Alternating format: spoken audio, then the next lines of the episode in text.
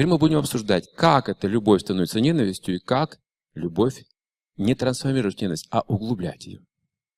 То есть сегодня мы говорим о любви. Отношения – это любовь прежде всего. Над разумом располагается самоосознание. Я есть, я существую, то есть это душа. Итак, современные психологи, используя эту схему вет, говорят, что у нас есть физический уровень, эмоциональный, интеллектуальный, духовный. Это та же самая схема, выраженная в современной психологии. Это ведическая информация. Современная психология представляет именно такую картину. И все уровни должны быть удовлетворены. И поскольку мы с вами жили и еще живем в материалистическом обществе, уже не атеистическом, но все еще материалистическом, мы мало знаем о духовной платформе. Теперь я приведу пример. Образный. Душа – это живое существо. Тело – это янтра, машина. И вот мы сравним так же. У вас есть машина, а вы ее владелец, вы душа. И вот. Теперь представьте, что эта машина настолько дорогая, настолько она вам нравится, настолько вы к ней привязаны, к этой машине, что вы о ней ухаживаете с утра до ночи. Заправляете, смазываете, протираете, вы все прекрасно делаете, но при этом вы забываете поесть сами. Что случится через несколько дней? Очень быстро придет время, что вам уже трудно даже будет протереть собственную машину. Вы потеряете энтузиазм. А если вы прежде всего едите сами, вам не трудно поддерживать машину? Не трудно. И вот что мы сейчас видим. Вы живете в семейной жизни, у вас есть работа, у вас есть какие-то сбережения, деньги. Возможно, вы даже очень успешный, состоятельный человек.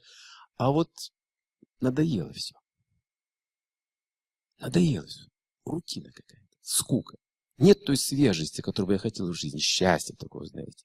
Глубокого счастья. Настоящей любви. Нету? Что такое? А ты пищу не получаешь. Должен питаться любовью. А где ты пилюшь? Тебе же негде взять. Неужели ты можешь взять это от мужа или от своей жены? Немножко можешь, но лишь немножко. А тебе же нужно много. А что значит много жен или много мужей иметь? Как с этим быть вообще? Нет, есть сверхсознание. Вот в чем секрет. Всегда есть сверхсознание, сверх-я. Это неисчерпаемый источник энергии счастья. На санскрите счастье описывается несколькими словами. Например, сукхам. Сукхам, двусложное слово. Хам означает пространство, а су значит очень большое, много. Счастье значит, когда много у нас возможностей. Большой дом, много денег, большой выбор. Это сукхам. А дукхам, наоборот, ограниченное пространство, тюрьма, клетка какая-то. И тут страдания. Вот так еще описывается счастье. Один из аспектов, что мы хотим как бы расширить, расширить свои возможности. Власть или деньги или недвижимость, влияние последователей.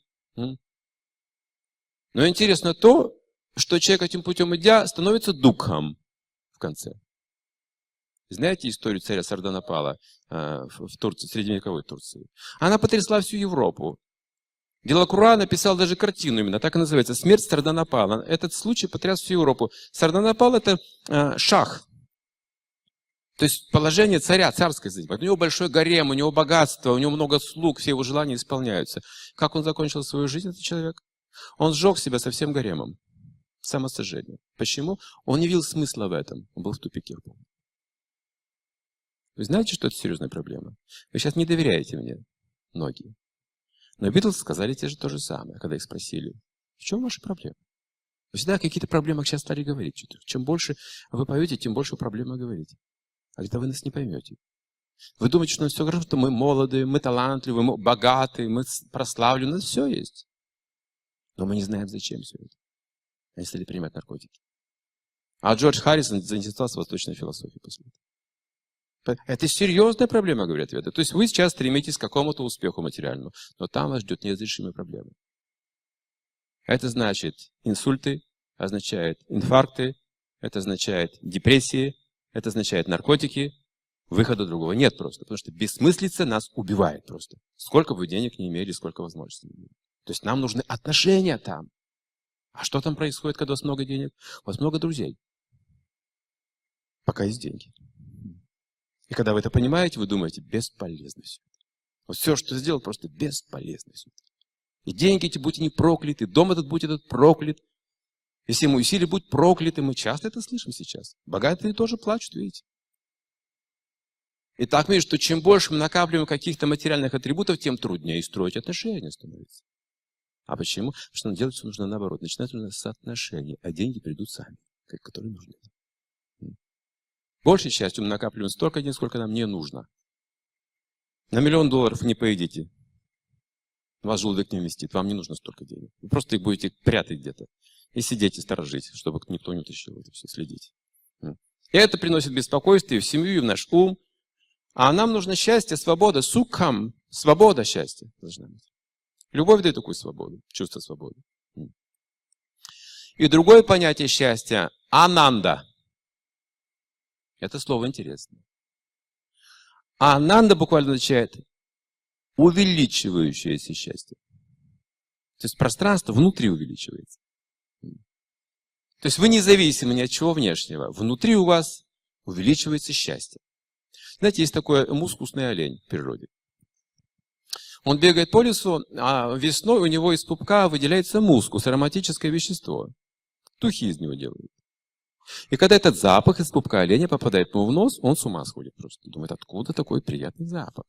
И носится по всему лесу, гон у него начинается. Ломает ветки, кричит, ищет кого-то. И когда видит оленуху, думает, вот она.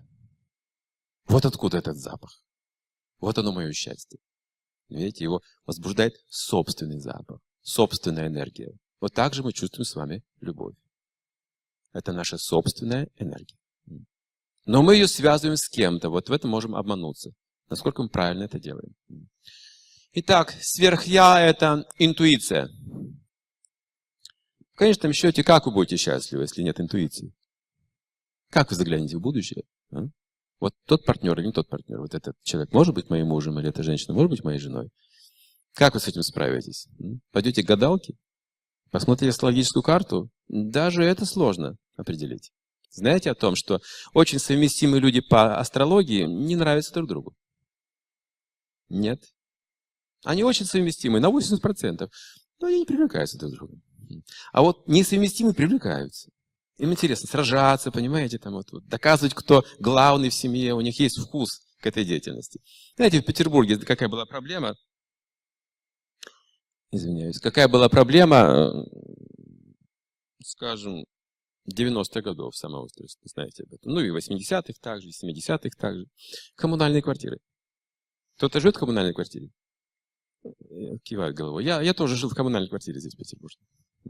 Не один год. Я знаю, что это такое. Но у нас еще была неплохая коммунальная квартира. А были такие вот э, двор-колодец. Вот по всему периметру одна коммунальная квартира на этажах. Вот там два туалета, две ванны, одна-две кухни и расписание там по минутам на туалетной двери. Кто в какую минуту входит в туалет и выходит утром, потому что на работу все бегут. И там точно минута в минуту, если вы сбили с графика, вас там просто заклюют, убьют на месте. Там скандалы, ругань, там выживать очень сложно. Там у них накаленные отношения. Они через стенку служат, то друг, друг о друге говорит, они только этим и живут. Однажды, э, мне там знакомые рассказывали, э, они яд подсыпали друг другу в пищу. Там кто-то пельмени на подоконник выставляет зимой, и туда яд. Вот так вот. Это жизнь в коммунальной квартире. И люди живут так 20 лет, 15 лет или больше, и только мечтают о том, чтобы получить свою квартиру, знаете. И в конце концов капитальный ремонт приходит, знаете, по плану, вытряхивают все эти коммунальные комнаты, людям дают жилье в отдельных квартирах где-то в пригородах. Они счастливы до предела. А нет, на самом деле, несчастливы. Знаете почему? Вот с этим столкнулись психологи. Вот парадокс такой. Не с кем сражаться. Скучно, не знают, что делать просто. Там была вся жизнь в этом, их, понимаете, в сражениях. А тут ну, никого нет, ты сам себе хозяин. Делай, вот, можешь в туалет прямо сейчас пойти, не проблема.